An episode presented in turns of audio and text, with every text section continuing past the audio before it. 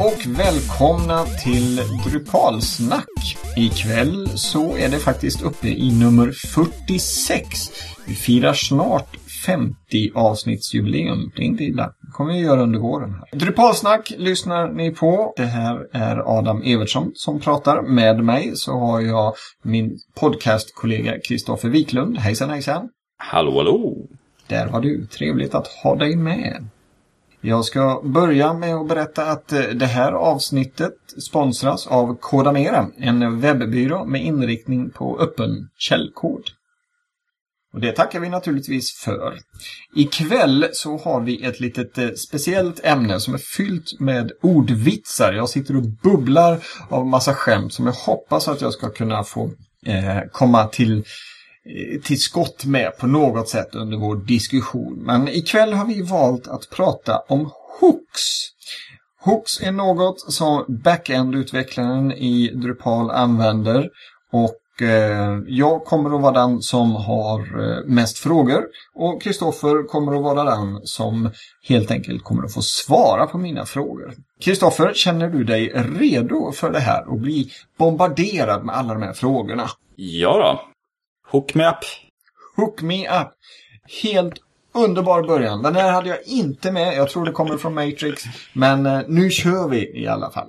Hooks, som sagt. Hooks eh, jobbar du med som backend-utvecklare eh, och eh, jag sitter ju inte så mycket med utveckling men eh, har ju ett litet grepp om det i alla fall. Det, det, är ju något som finns med och flashar förbi och så. Men eh, du Kristoffer, du sitter och kodar mycket mer än mig och eh, det ska bli jätteintressant här att få lära mig mer om hooks än vad jag har haft möjlighet innan. Min första fråga till dig Kristoffer är värd 10 poäng och eh, vi ska inte åka någonstans. Men eh, kan du säga rakt upp och ner ett klockrent tillfälle när man ska eller vill använda en hook i sitt Drupal-arbete? När man vill ändra på befintlig funktionalitet eller eh, definiera upp tilläggsfunktionalitet skulle jag vilja säga. Okej. Okay. Kan du ge ett praktiskt exempel? Praktiskt exempel är när kunden säger eh, den här knappen på det här formuläret kan vi eh, dölja bort det för den här användargruppen. Då använder man hooks och sen så säger man att eh, för det här formuläret om användaren har den här rollen då ska vi dölja bort den här rutan. Och då eh, kommer det som lösa sig. Och då är det då är det en liten hook, fem, sex rader kod och så har man döljt bort den funktionaliteten. Okej. Okay. För att ge en lite mer bild så kan jag ju berätta lite mer hur hooks-systemet egentligen fungerar. Är det något som man behöver veta? Det gör det väldigt bra att förstå vad hook egentligen är. Jättebra svar, tack så mycket. Ja, eh, jo, om man tänker sig så här. En eh, Drupal-sajt det är som en eh, fabrikslinje, en produktionslinje i en fabrik. Där eh, du går in en sidbeställning i början och så går du igenom produktionsbandet där saker och ting monteras ihop och hemsidan ska läggas dit. En liten div här och en liten div där och sen massor med divar där. Och sedan lite CSS och lite, lite mail-delar och lite annat. Och sen på slutändan så kommer det ut HTML till användaren. Så du har en sån produktionslinje. Du ser det framför dig, Adam? Jajamän. Det finns några frames där också, bara så du vet.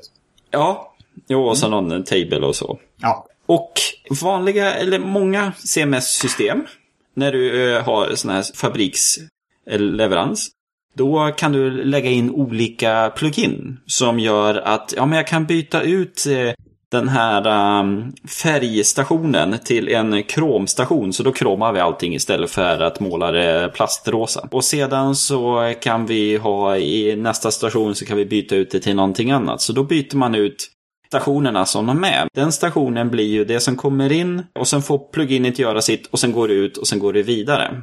Och så fungerar många. De här pluginen lever oftast som egna system som är ganska avgränsade. Det Drupal då har gjort, det är att man har någonting som heter hook. Och det är ju, krokar är ju väldigt bra svenskt ord. Mm. Så Drupal har sin produktionslinje och sedan har man definierat upp krokar. Där eh, Drupal säger att den som vill titta på produktionen precis här kan få göra det. Eller den som vill få ett meddelande. Så när vi har kommit i, om vi säger bilproduktionen, när vi har kommit till att motorn har valts, då anropar vi alla eh, plugin som vill titta på motorn eh, eller ändra i motorn innan vi sätter in den i, eh, i bilen. Har möjlighet att göra det hela. Och sedan så har man en lite hooks lite här och där. Och till exempel så eh, om vi, innan färgstationen så har Drupal en hook som säger eh, alla plugin och moduler som vill titta på färgen innan vi sätter den i tryck eller börjar måla. De får göra det och då, och då kan en modul gå in dit och säga det att ja, det här är inte standardiserade färger så den här färgen tillåter vi inte utan vi byter till den här.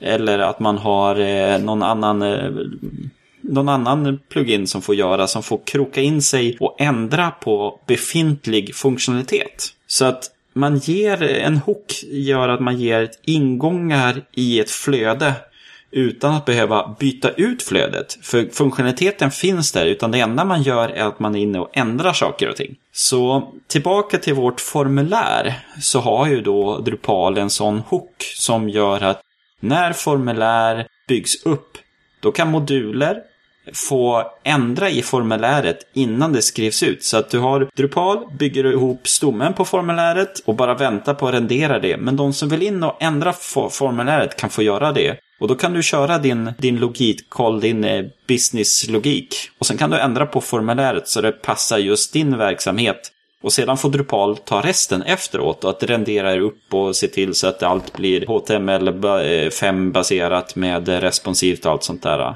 Men du har varit inne och petat i funktionaliteten och behövde inte göra ett eget fullständigt formulär med spara och validera och allt sånt. Så att det är ju hook-systemet. Förstår du hur det funkar nu? Mm. Det gör jag. Det var ett väldigt bra sätt att, förklara det för mig, så att säga. Att, absolut, jag mm. förstår.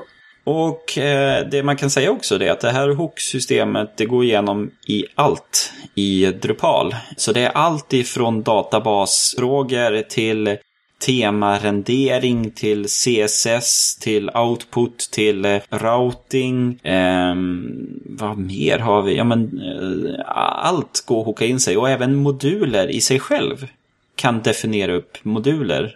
Eller kan eh, definiera upp eh, hooks. Så Views är ju typ en sån modul som de flesta använder.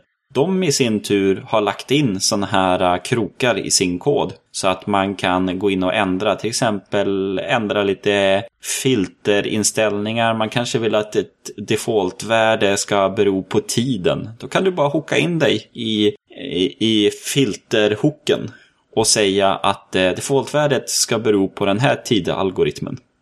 Så istället då för att till exempel ladda ner Views POP eller något sådant och lägga till en massa POP-kod i Views gränssnittet så att säga. Och så skulle man då istället kunna använda hook i, och hooka sig in i Views och där lägga POP-koden. Exakt. Mm. Och just när din vy körs också. Eller så kan du köpa alla vyer. Det är ju sådär man, eftersom man skriver POP-kod så kan man styra koden ganska mycket själv. Mm. Vad, I ett sådant tillfälle, hur, hur särskiljer man liksom en vy från en annan? Är det på ID-nummer eller är det namn eller hur, hur funkar sånt? Ja, ofta så eh, försöker du hitta ett maskinnamn. Så att när man skapar sina vyer eller content types så skriver man ju ett maskinnamn. Så det är ju det som är väldigt viktigt att använda. Mm. Med de här som alltid blir så konstiga när man använder OEÖ för då blir det underscore istället och så ser de för jäkliga ut. Japp. Yep. Mm. Alright. Hur, ehm, då, då börjar jag få klart för mig här lite mer hur, hur hooks funkar och eh, i alla fall mer än vad jag visste innan. Och det, det verkar ju vettigt här. Men hur hittar man de här då?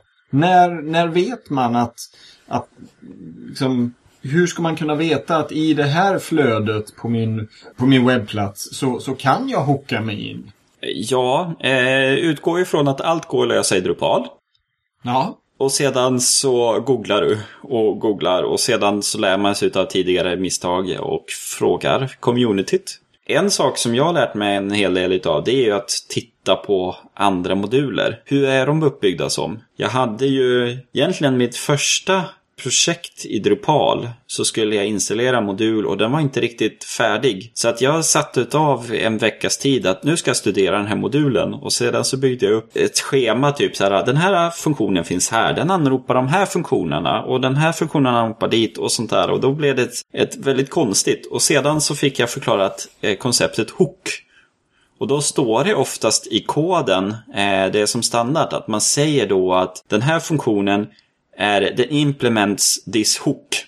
Så då kan man få namnet och då kan man googla på det och hitta dokumentation på drupal.org över att eh, det är den här hooken man använt. Så just den här namnstandarden, att den implements this hook, är väldigt vanligt. Mm.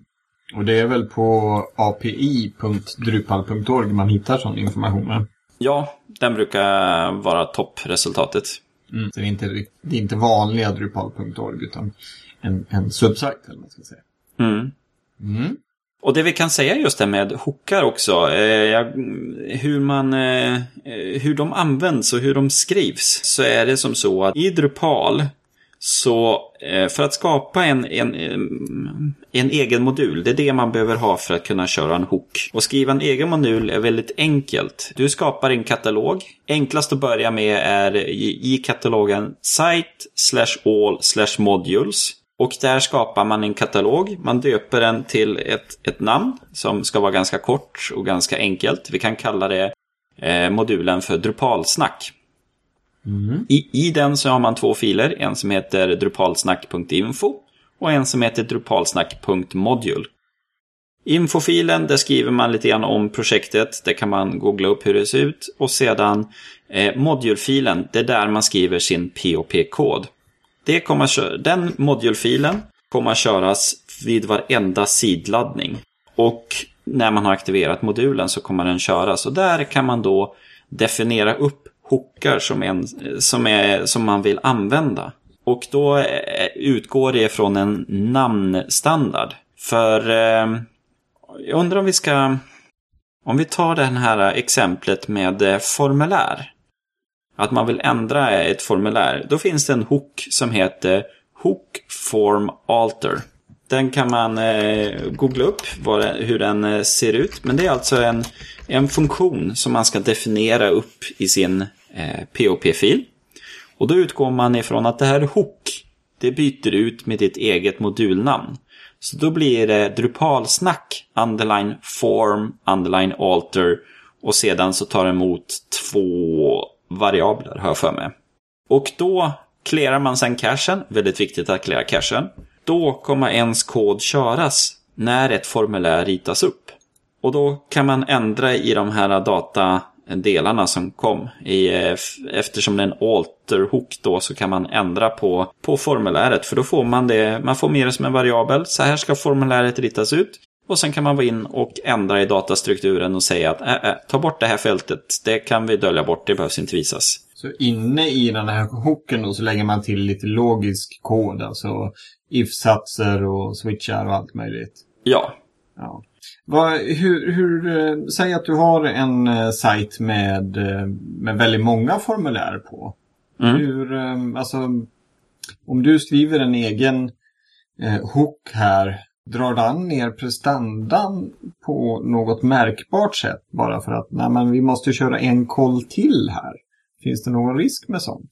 Ja, Eller det är det så försumbart liksom så att det, det märks inte? Ja, det, det kommer att bli så försumbart. Visst, det gör det. Så det är därför när du börjar ha 150-200 moduler aktiverat, då börjar sajten bli seg. Man märker det, att här är, det, det kan gå lite så halvsegt att göra allting. Och det är ju för att det är mycket saker som ska kollas och många hooks. Drupal gör ju som så att den cachar ju vilka hookar den har. Så den kommer inte behöva kolla igenom din fil och alla moduler och se vilka hookar eh, implementeras. Utan eh, den, den bygger upp den listan efter clear cache. Eh, så bygger den upp att de här modulerna finns som vill kroka in sig här och där. Så det var därför du tyckte att man skulle rensa cachen efter man hade skrivit sin kod? Jepp. Ah. Mm. Så därför så eh, kan det snabba upp lite grann. Men som sagt, ja, jag har inga siffror, men om man säger lite perspektiv. Om du eh, gör en hookform alter så i långa loppet så är det väl det ett anrop utav 1000-2000 funktionsanrop. Så att det, det kommer inte märkas så mycket. Det finns ju vissa hooks som körs mer ofta och andra mindre. Så att man får ju eh, kanske kolla och se hur ofta ens hooks görs. Men i standardfallet, är man nybörjare så bryr inte om det hela. Börjar man ha stora sajter, då är det där man kan börja kontrollera lite grann. Och ett tips som då Fredrik eh, till oss skulle säga, det är ju att vissa moduler, om man börjar ute efter en funktion, så kan man ju kanske avinstallera den modulen och titta på vad är det för hook den använder och så skriver jag en specialanpassning bara för min sajt. Och snor den koden liksom? Ja, open sourcead den koden. Ja, precis. Så ja. som man, eh, när man började lära sig HTML någon gång på 90-talet och man visade källkod i Netscape för att se hur fasen har de byggt upp den här sidan? Den är ju jättecool. Aha, med tables. Schysst. Mm. Mm. Det är ju faktiskt ett, ett, väldigt bra tips. Man lär sig ju ofta från att titta på hur andra har gjort. Och ehm, som, som man säger där, är det bara en liten, liten funktionalitet i en modul som tillför väldigt, väldigt mycket kod eller väldigt mycket olika funktionaliteter. Då, då skulle man ju kunna göra så att, att man ger sig ut på lite, lite jakt i källkoden och sen bara kopierar in och ser ifall den kan skänka samma funktionalitet fast i sin egna modul. Mm. Så har man lärt sig lite och då får man en fjäder i hatten. Mm. Coolt! Jag lär mig jättemycket här. Eller vad ska jag säga? Det är mycket som jag har haft hum om. Men eh, nu får jag det verkligen svart på vitt här. Det här, oh, perfekt. Apropå eh, hook form alter och sånt. Jag vet eh, när man jobbar med Webform-modulen kan man ofta sätta dit ID-nummer också. För där har de olika webforms olika nummer. Så där pinpointar man ju verkligen vilket webform som en, en speciell hook kan eh, eh, användas på. Mm. Så slipper man köra samma på alla webforms om man har jättemånga. Jo, och det är ju det att i eh, just i den här hook form alter så data man får in eh, innehåller ju ett ID-nummer. Och, då, och det finns just med Form Alter så kan du lägga in ID-numret i själva funktionen. Att den, eh, det finns en liten bredare hookdel. Men eh, du kan bara i din egen kod kolla if form eh, ID lika med det hela det här. Då ska jag köra de här sakerna och sen längre ner if det här kör, gör det här. Och så kan man göra en switch och lite sånt. Mm. Så det, och det, det blir väldigt kompakt kod att, skriva. Och det, det är väldigt kul när, när saker och ting fungerar. Och man ser att oh, där, nu har jag löst det här problemet. Nu har du ju målat upp ett förlovat land här med, med hook-systemet. Finns det, finns det några nackdelar eller begränsningar med hook-systemet? Ja, helt enkelt finns det något dåligt med det. Jag är ganska säker på att Dries inte lyssnar på Drupalsnack så att du, du får trasha lite här. Det jag skulle säga det är att det är lite svårt att debugga när saker och ting inte fungerar. För att till exempel här med hook form alter om jag, om jag, skriver, om jag gör en felstavning i Drupalsnack så att det blir eh, snacks med ett S på slutet. Då kommer ju inte namnmatchningen fungera 100%. Nej. Då kommer inte Drupal eh, hitta den och då kommer din kod inte köras. Och sen så kan man, eh, och så undrar man varför inte då och man blir så här frustrerad innan man hittar att ja, det var ett stavfel. Men du, du ser ingenstans att det är ett stavfel. Det är inte så att man, om man gör en syntaxfel i POP då, då får man ju en, en antingen white screen of death eller så eh, blir det något errormeddelande. Ja. Så att det, det finns, det är ett problem. Och andra problemet är vissa hookar, till exempel eh, det finns en hook node presave som gör att innan en nod sparas så får man eh, peta på datan innan den trycks in i databasen. Och det kan vara ganska kul att eh, kunna göra lite olika saker. Typ göra någon uträkning till något annat fält eller lite sånt där. Äh. Man byter ju, man byter ju ut att och men det till fula ord såklart. Ja, det, det, jag, jag förstår inte vad du håller på att pyssla med. Det är ju sånt man ska använda en sån grej till i så fall. ja, Om man vill förlora sina kunder. ja. Och, och, och då, det körs ju när du sparar. Och sedan laddas ju sidan om. Mm. när du, och så kommer du in på noden.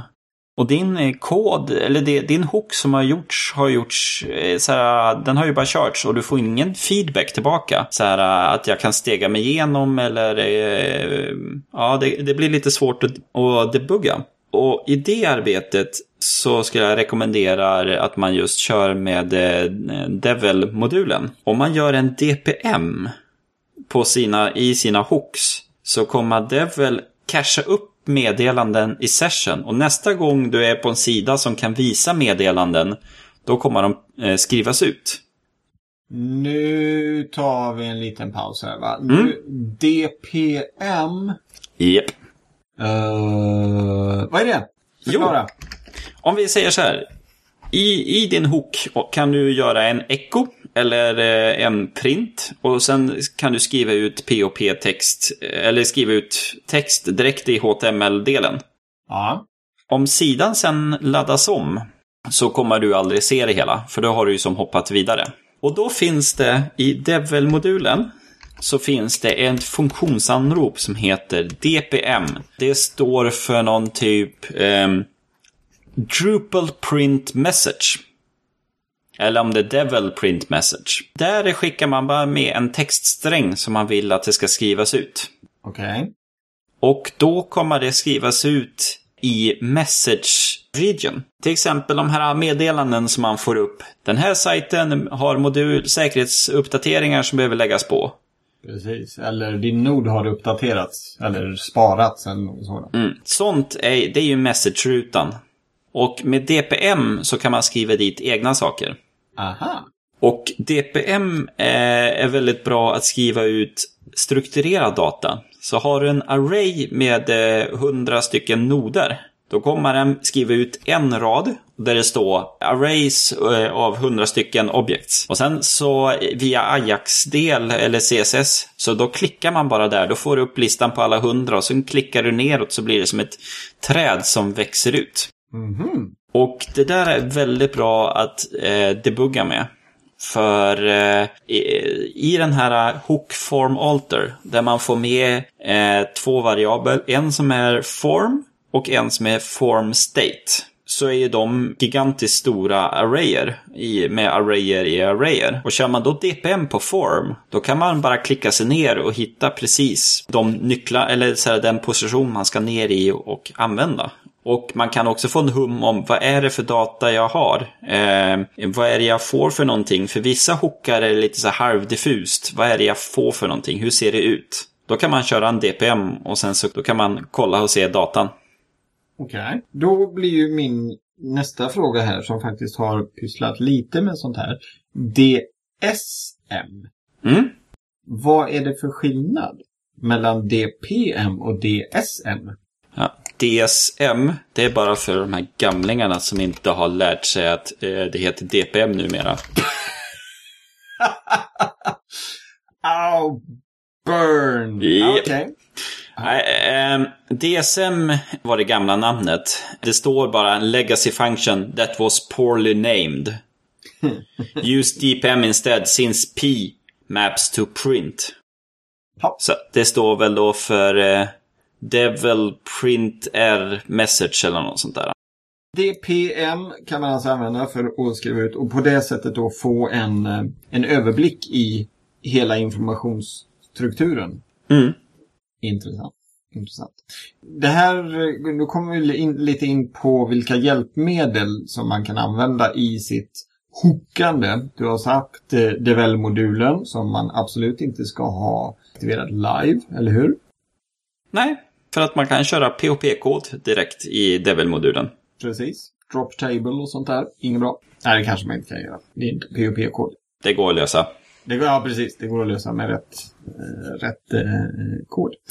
Eh, Devel-modulen har vi nämnt. PM var ju en del av Devel. Eh, finns det några andra hjälpmedel i eh, hookandet? Ja, Drush är ju grymt användbart. Drush? Mm. För att då kan du sitta med en terminal uppe vid sidan av ditt kodfönster och sen kör du bara en Drush CC All för att din hook ska läsas in. Precis, man rensar cachen med det. Ja. Istället för att klicka, klicka sig runt. Mm. Uh, Drush är ju då, för de som inte känner till det, ett terminalverktyg kan man säga. En eh, kod, kodbas eller kodpaket med massa trevliga eh, hjälpmedel eller hjälpmedelskommandon kan man säga. Som man kör i terminalen. Drush kan väl också hjälpa till att skapa moduler? Alltså grund, grundstrukturen. Ja, du måste till med en, en eh, extra modul för det. Jaha, all right. Så att det finns inte eh, i standard Rush. Utan det är en, eh, en extra modul som heter typ Module Builder eller Build Module eller något sånt där. Mm. Vi får kolla upp det riktigt ordentligt. Jag skulle precis säga 10 poäng om du kan namna den modulen. Eller den extra grejen där. Men vi, vi lägger till det i våra show notes. Så att den finns med helt enkelt. Men då finns det också ett kommando i Drush som man kan köra just med modulsaker. Det heter Drush Hook. Och sen skriver man eh, ett namn. Det riktiga namnet är FN Hook. Men om man till exempel tar Drush Hook och sen kör man Form Alter. Så att vi utlämnar det där hooket från början. Men vi kör Drush Hook Form Alter. Då kommer Drush lista alla moduler som definierar upp eh, eller implementerar den här hooken.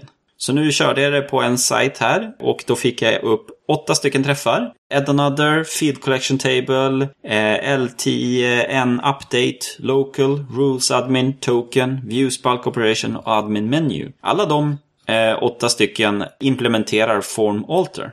Och sen kan man i Drush välja att eh, få ut precis den koden. Så då eh, får man se vad de har lagt in för kod. Så att eh, det jag kan göra här nu med add another är ju inne och petar i formulären, i nodformulären. Så då har den en liten if-koll. Är vi inne och redigerar ett nodformulär? Ja. Är nidden tom? Ska vi se här. Sen så gör den en koll. Har användaren rättighet till use add another?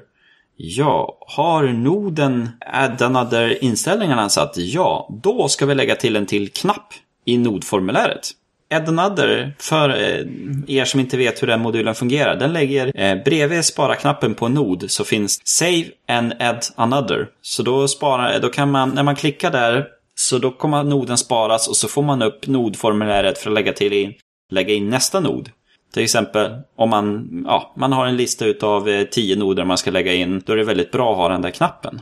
Och den här modulen löser det genom att hooka sig in i formulären som eh, kollar är det en nodformulär och har den här noden som vi inne och redigerar rätt inställningar då lägger vi till en extra knapp med vår submit-funktion. Och där, där antar jag att han kollar på något sätt att det här är en ny nod som håller på att skapas. För att när man redigerar en befintlig nod, då finns väl inte den knappen där? Nej, så att det, det hade den här, den kollade ju att nodnidden var tom. Ja. Och då är det ju en ny nod, så då har den gjort den kollen där. Mm. Så att här har vi ju redan nu förstått hur Add Another-modulen fungerar. För den, den lägger ju till en till knapp. Och det är ju dens grundfunktion. Och gör detta med hjälp av hooks. Mm. Det finns ju en modul som på sätt och vis gör att du inte behöver skriva egen, egna hookar. Du tänker på action-modulen i Core? Haha, nej, du tänkte på rules. Ja, ja, precis. Action är väl också det på sätt och vis. Men rules är väl eh, lite mer kraftfull, kan man Ja. säga. Men eh, 10 poäng för att du listade ut vilken modul jag tänkte på. Och Rules-modulen är väl i stort sett ett enda stort hook-paket, kan man säga. Ja. Där man istället för att skriva egen kod pekar och klickar och väljer om detta har detta värdet eller om detta ska ske så gör du detta. Mm. Alltså lägger, lägger till hookar och, eh, och, och skriver, eller skriver egna if-satser kan man säga. Paus, eh, passus menar jag. Ja, Eh, den heter Trigger-modulen i Core, inte Actions-modulen. Så vad att, actions gör. nej, ja det står så här att Trigger enables actions to be fired on certain system events, such as when new content is created.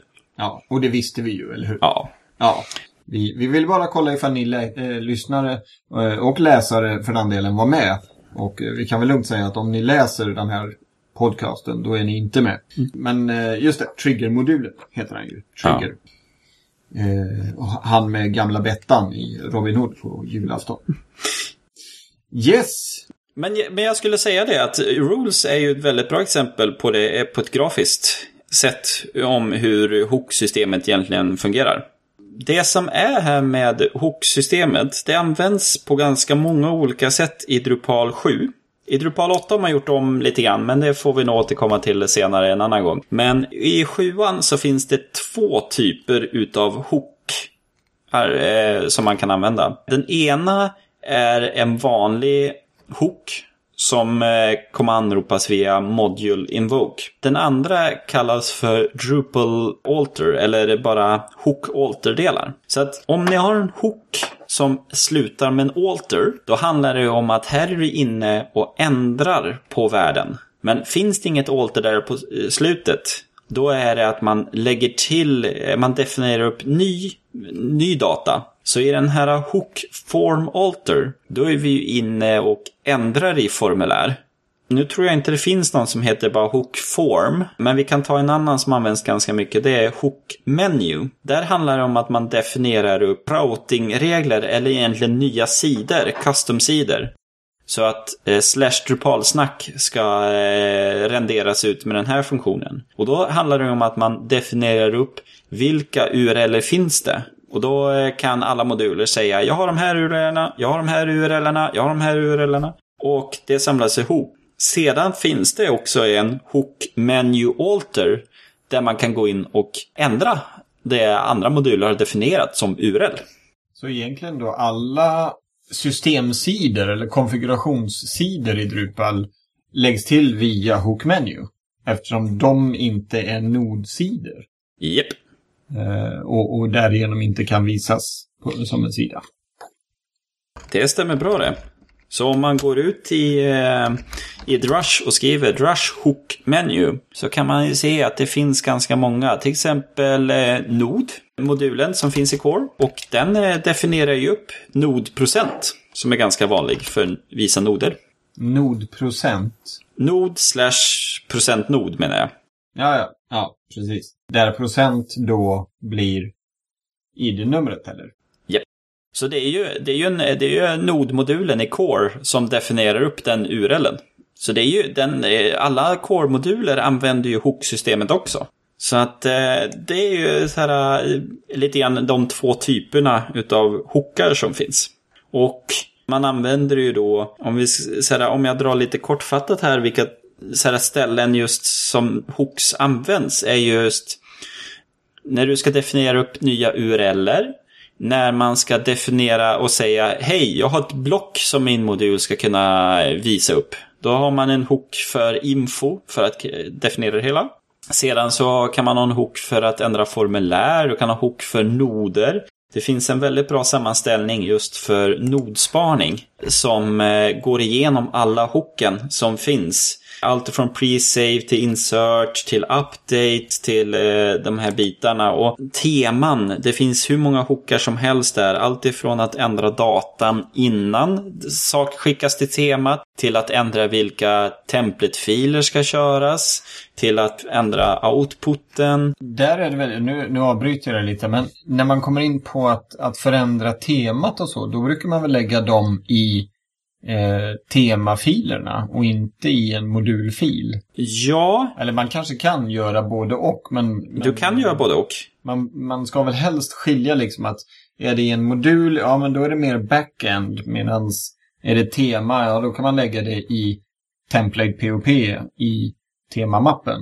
Ja, Just för att särskilja backend och frontend. ett, ett tema har ju sin eh, template.pop-fil. Mm.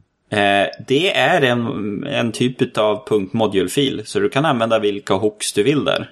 Men som standard brukar man skriva just temahookar som när man vill ändra temasaker. Så att det är väl lite grann vad vi hinner med här nu om hooks här i kvällens avsnitt. Som sagt, det går ju att googla eh, och hitta hooks för lite grann. Vi ska skicka med en länk på de tio mest vanliga hooksen. Och det finns också det man kan titta på i olika moduler om man vill ändra i modulers funktionalitet. Det är att moduler brukar oftast ha en .api.pop-fil. Det är en dokumentationsfil för vilka hooks som den modulen erbjuder. Så till exempel Colorbox som Fredrik har utvecklat har en sådan api.pop-fil. Där man kan gå in och ändra lite Colorbox-saker. Så att, ja, det, de kan man hålla utkik för. De är, de är ganska enkla att bara läsa igenom. De .api.pop-filerna. För de används inte i drift utan det är dokumentation. Det är lite som att, att få en extra julklapp då när, när det ligger en sån fil i en modul. Ja, Kan man säga. ja. Lite torftiga julklappar. Men eh, för den som tycker om det. Mm. Eh, som du sa, det börjar bli dags att eh, avrunda Hook-snacket. Är det något mer som du skulle vilja berätta om Hooks? Förutom då att vi kommer att lägga till lite extra information i våra show notes. Och eh, utöver det som, som du har berättat eh, för mig och för våra lyssnare. Ja, tipset när man eh, implementerar nya hookar och ska se att de funkar. Titta på namnet och sen det första du gör är en DPM med textsträngen det funkar. Och sedan så är det enda du gör. Och sen så laddar du om sidan och sen ser du om du får det funkar utskriften. Gör du det, då kan du fortsätta koda. Gör du inte det, då får du felsöka om du har rätt namn. Mm. Så att helt enkelt på ett snabbt sätt se så att eh, man har aktiverat rätt hook vid rätt tillfälle. Man eh, har grönt ljus och fortsätta lägga till extra kod. Mm. Jättebra tips och jättebra beskrivet. Allt annat. Jag har lärt mig jättemycket och eh, är väldigt, väldigt nyfiken på hooks. Eh, mitt tips när det kommer till Hook är ju eh, Steven Spielbergs gamla film med Robin Williams som Peter Pan och Dustin Hoffman som en oförglömlig Kapten Krok. Finns på Netflix. Sedan riktigt bra rulle. Med det så ska vi ta och avsluta det här avsnittet av Drupalsnack. Vi vill passa på att säga att man kan signa upp sig på vårt nyhetsbrev. Då får du en liten pling i brevlådan när vi släpper ett nytt avsnitt. Eh, hoppa in på drupalsnack.se nyhetsbrev och skriv upp dig där. Jag vet att det är lite old fashioned eller lite old school att få mail, eh, men eh, it Get the job done, så att säga. Och eh, det vore trevligt om vi kunde få fler personer på vår lista. Så eh, signa upp dig, kära lyssnare. Eh, du kan också prenumerera på våra flöden eh, via RSS. Eh, likadant där, hoppa in på drupalsnack.se så hittar du mer information om det i vår meny. Och eh, med det så tackar vi för oss och vi vill också eh, tacka Kodamera som eh, sponsrar det här eh, avsnittet av Drupalsnack.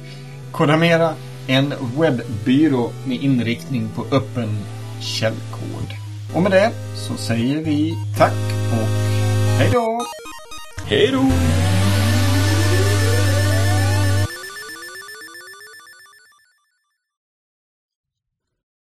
Sådär ja. Ja, Jag fick inte in eh, allt eh, material jag hade om, om hooks. Men jag fick i alla fall med hook-filmen på slutet. ja. Det är faktiskt eh, en, en av mina härliga sådana här favoriter från 90-talet. Eh, jag tror att han håller fortfarande. Eh, faktiskt. Speciellt med, eh, med Robin Williams i huvudrollen här. Mm. Eh, en annan eh, grej som jag, vi borde ha tagit med, det är ju, och, och vilket vi gör nu i eftersnacket, eh, det är ju polisskolan. Eh, där vi har med hooks Eh, som den lilla timida personligheten som alltid ryter till mot slutet av filmen. Eh, Lieutenant Hooks. Får lägga till en liten länk i eftersnacket.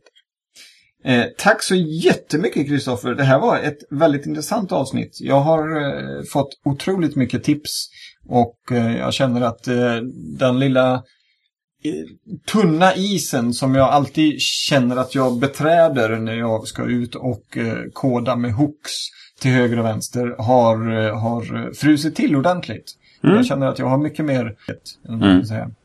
Eh, så det här är riktigt intressant.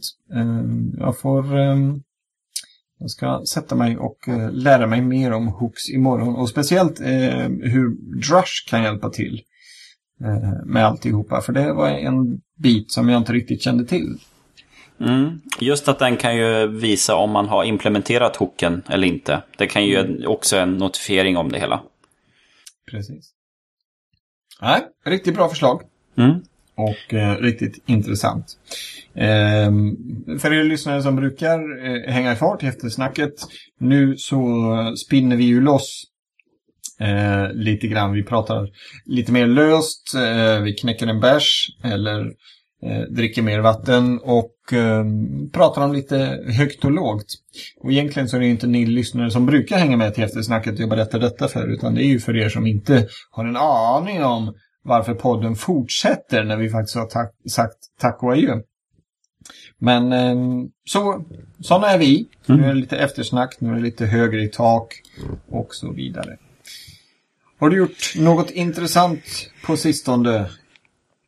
Ja, jag har eh, varit med och lanserat eh, två nya moduler på Drupal.org. Nämen! Mm. Do tell, do tell. Ja, eh, vi jobbar med en kund eh, som heter Öppna kanalen Växjö. Det är lite svårt att dölja eftersom allting finns på drupal.org. eh, jätteintressant kund. Eh, de har en, en, en tv-lösning eh, där de eh, har community-tv. Eh, och har de video on demand hemsida och lite sånt. Och hela allt är byggt i Drupal kring en ett projekt som heter Community Media. Och i det projektet, så här, vi har ju som kom in dit och gjort nu en modul som heter Community Media Agenda. Okay. Eh, det är eh, en modul för eh, kommun, eller egentligen för livesändningar hamnar vi i. Eh, men det är helt enkelt, du vill ha en videoström och till dem så vill du visa en kapitelindelning om vem som är talare. Så eh, ett kommunfullmäktige är väldigt vanligt. Och eh, då vill du så här, kunna presentera vem det är som är uppe och talar och, in, och vem som och vad är det för ärende. Ungefär som subtitles på en film. Mm. Och det här löses via lite Ajax och en mediaspelare. Och just CM då löser det hela och det vi har gjort nu och jobbat ganska mycket med det är en, en live-lösning också. Så att eh, ikväll nu den 24 så hade de eh, Alvesta kommun som hade eh, en livesändning där man via webben kunde följa via YouTube. Och då har de en, en, person på plats som sitter och lägger in vem som är talare just nu och trycker på en knapp. Och via Ajax så kommer din webbläsare få se det hela tillsammans med videon. Och du kan även se hur långt de har kommit i dagordningen på programmet. Coolt. Ja, det är väldigt eh, tufft. Och det här är de eh, öppna kanalen Växjö har ju fått stora delar av sin grund ifrån CM, eh, Community Media, som är, eh, används i USA. Mm. Och de vill gärna dela tillbaka till communityn. Genom att, eh, genom att göra det så hoppas de att andra också använder det och gör uppdateringar så de får gratis uppdateringar. Mm, mm, mm. och, Häftigt. Ja. Och i den så eh, efter produktionen så vill man ju kunna flytta om dina events. För att äh, när du lanserar, när du sitter live så sparas allting. Och sedan i efterproduktionen så kanske du tar bort de här timmespauserna som det är i ett kommunfullmäktige. Och då vill du ju flytta och dra i de här eventsen. Så då behövde man ett, ett bibliotek. Så då har jag hittat ett vis.js bibliotek. Som, vad, vad heter det? vis.js. Eh, Visualization Library. Som då eh, tar den här stora pucken med eh, interaktiviteten. Så då får man en tidslinje där man kan dra och flytta i blocken. Schysst. Ja. Så att då har vi lanserat eh, de modulerna och det, ja, det är väldigt kul. Tycker det är trevligt när, när kunder eh, eller hur, hur gick det till? Det, ja, det lät på dig som att det var faktiskt var kunden som sa att Nej, men det här får vi ju dela med oss av. Ja, det var det. Det var det. Sånt är ju otroligt häftigt. Ja, Eh, när, när, när kunden är så upplyst och faktiskt eh, bidrar till att dela med sig av något. Då har de ju verkligen greppat det med öppen källkod. mm. Och de skrev, det, det var ju en upphandling i höstas som vi, vi var med på då. Och då skrev de just att det som, den här modulen som vi skulle utveckla skulle läggas på drupal.org. Och det tyckte vi var jättekul så att vi har ju matchat och sagt att under en års, ett års tid så kommer vi lägga en ganska stor pott tid utav vår egen tid bara för drupal.org issue-hantering. Vi kan inte garantera att det blir deras egna eh, issues. Nej. Men, men inom eh, CM Agenda att lägga ett bra bunt timmar för issue-hantering och buggrättningar och sånt. För att matcha deras eget intresse. Och det är så här, det nappar de väldigt mycket så det kändes som att eh, ja, det var väldigt kul samarbete att vi båda ville stötta Drupal.org. Match made in heaven. Ja, Schysst. Annars antar jag att det har varit lite säkerhetsuppdateringar för er också. ja, Det, det hände ju något förra veckan. Det rasslade till med eh, tre stora moduler. C-Tools, Webform, Views och sen kom även Core. mm. På ett bräde. Så bara. Men jag antar att ni fick uppdatera allt. ja. Men det gick ganska smidigt med Eiger här. Det är någon timme eller två som det tar att köra igenom alla våra sajter. Det är gött det. Men, eh, men det är ju det, så här, ja, vi hade ju någon kund som jag eh, diskuterade med. Så här, då på morgonen, det var ju förra veckan, det kom ju ut på natten till onsdagen. Så då läste jag det, ja men en security update till Core. Eh, den var väl inte, det var ingen SQL injection men den var lite så halv eh, mm, otäck. Så att det är lika bra att slänga på den. Eh, och sen så mejlar jag ut till olika kunder och säger det att ja, vi måste lägga på en säkerhetsuppdatering just nu. Så här, det, sajten kommer att vara nere i 5-10 minuter. Och få till svar av kunderna, nej men det går inte.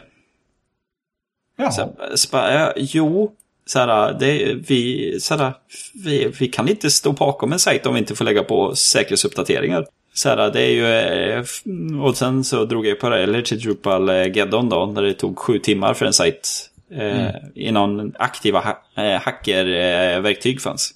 Ja. Så att eh, jag lyckades ju eh, få kunderna inse allvaret i det hela. Att så här 5-10 minuter, även om du har eh, så här, en affärsverksamhet kring din sajt. Så går säkerhetsuppdateringen före ganska mycket. Mm. Ja, det är lite lustigt att, eh, att man kan få ett sånt svar, men eh, det, jag antar att de helt enkelt inte hade någon aning om vad komplikationerna skulle kunna bli. Ja. Har du, eh, nu byter jag ämne väldigt, väldigt snabbt här. Läste du nyheten om eh, Aaron Winborn-initiativet? Eller Aaron Winborn Prize? Nej, nu, jag kommer inte ihåg exakt. ja, det kom ju bara idag, så jag har inte hunnit läsa det. Ja, precis. Eh, väldigt trevligt eh, initiativ får jag väl säga. Jag blev lite rörd när jag, när jag läste det. Eh, för de som inte känner till det, Aaron Winborn har lagt väldigt, väldigt mycket tid på eh, Drupal, att utveckla Drupal, att sprida kunskap om Drupal och eh, eh drabbades tyvärr av eh, ALS, även känd som Lou Gehrings sjukdom. Och eh, vad som har skett här nu är att, att Drupal Association har eh, varit med och instiftat ett pris till eh, i, i hans ära, så att säga. För, eh, som, som kan delas ut till personer som, eh, som lägger väldigt mycket tid på att hjälpa till med Drupals utveckling, men, men kanske framförallt också att hjälpa andra att komma in i Drupal och, och lära sig Drupal. Och eh, jag får nog säga att det var det är otroligt tragiskt med eh, ALS-sjukdomar. Det är en väldigt... Eh, det, är, det är en hemsk sjukdom. Eh, och eh, det är tragiskt det som, som har drabbat Aaron Winborn. Men eh, på lite sätt och vis här så, så hans minne kommer ju att leva kvar och hans arbete kommer ju att leva kvar eh, genom det här priset som, som kommer att delas ut årligen om jag förstod det hela rätt. Mm. Nej, riktigt, eh, jag blev rörd när jag, när jag läste det idag. Aaron Winborn Award. Om Ja, ni ska heter så. googla på det hela. Rakt, rakt upp och ner. Vi lägger till en liten länk i våra show notes också till, till det hela. Det är ändå mycket som händer i, i communityt. Och här, det, det händer ju ganska mycket med Drupal 8 också. Det gör det också. Är, vilken betaversion är vi uppe i? Är det fyra? Eller är det, Nej, fyra. Uh, eller är det fem? ja, jag tittar inte så mycket på dem. Jag tittar mer på den här listan utav ehm, critical issues. Som minskar? Japp. Eh, vi ska se här. Ja, jag hade någon lista där man kunde se här. Lista, eh, för det är mindre än 50 nu. Nämligen. Se där! Ja, då hade jag, jag har lite Här. fler när jag kollade senast. Webchick hade en sån. Eh, redirect, eller sån länk. Mm, mm. Ja, nu är den uppe i 50 igen. 50... 52, det är väl några som hoppar tillbaka. Men det har varit eh, nere. Det går ju lite uppåt och neråt. Men eh, Ibland, ibland är det ju två steg framåt och ett steg tillbaka. Så mm, det här kanske var tvärtom. Ett steg framåt och två tillbaks. ja. Nej, det låter ju lovande. Det börjar ju komma någon vart här, man ska säga. Vi, eh, för varje critical issue som försvinner så, så kommer vi ju ett steg närmare ett släppdatum eh, för eh, en stabil version, kan man Mm. säga. Som, nej, nej, det är riktigt intressant. Jag, jag kommer att sätta mig in mer i Drupal 8 här framöver, för jag ska faktiskt hålla ett seminarium i Göteborg i början på maj om Drupal 8. Ehm, Så att än så länge har jag bara skrapat på ytan eller börjat skriva ner allt det här som, som man har fått lära sig hittills. Men det är otroligt mycket som har skett under ytan på, på åttan. Och, Mm. eh, eh, det känns som att hela, hela, hela utvecklingsarbetet eller hur man som utvecklare kan jobba med Drupal 8 kommer det bli väldigt annorlunda men otroligt mycket bättre också. Jag gjorde faktiskt min eh, första migrering från Drupal 6 till Drupal 8 för ett par veckor sedan. Och eh, även om den inte eh, lyckades fullständigt så visar det ändå hur otroligt bra det kommer att gå med att peka-klicka sig fram att byta från en eh, Drupal-version till, till en annan då, i det här fallet sexan till åttan. Det är ju det de jobbar mest på just nu för att sen även kunna stödja sjuan till åttan. Eh, och det är Migrate-modulen som, eh, eh, som kommer att sköta detta. Eh, det var jättekul att eh, få titta närmare på det här faktiskt. Eh, och eh, det är ett arbete som jag naturligtvis följer väldigt tätt. Dels för att det är något jag jobbar med, men framförallt också för att två av mina sajter eh, ligger på Drupal 6 och de är, eh, har många tusen noder också. Så att, eh, det här är ju något som, eh, som behöver flyttas över till ett nyare system, system Mm. så småningom. Och då är det ju Drupal 8 jag har siktat in mig på. Något vi får återkomma till kanske. Mm. Eller kanske, vi har det i vår lista. Så att eh, det kommer vi definitivt att återkomma till. Men eh, nu känns det kanske som att eh, vår tid är slagen. Och eh, att det börjar bli dags att avrunda med det hela. Är det något mer som du skulle vilja säga innan eh, vi stänger av mickarna eh, och eh, går och lägger oss? Nej, clear the cache. Precis. Clear the cache. Drush CC all. Jag tänkte säga för övrigt bör... Nej, vad var det han sa? För övrigt anser jag att Kartago bör förstöras. Lite historiskt istället, men Clear Cache var mycket, mycket bättre. Tack för ikväll, Kristoffer. Tack själv. Så hörs vi igen om två veckor. Och eh, då kommer vi att ha med Evelina eh, och eller Moa igen. Då är det inte bara vi som är här.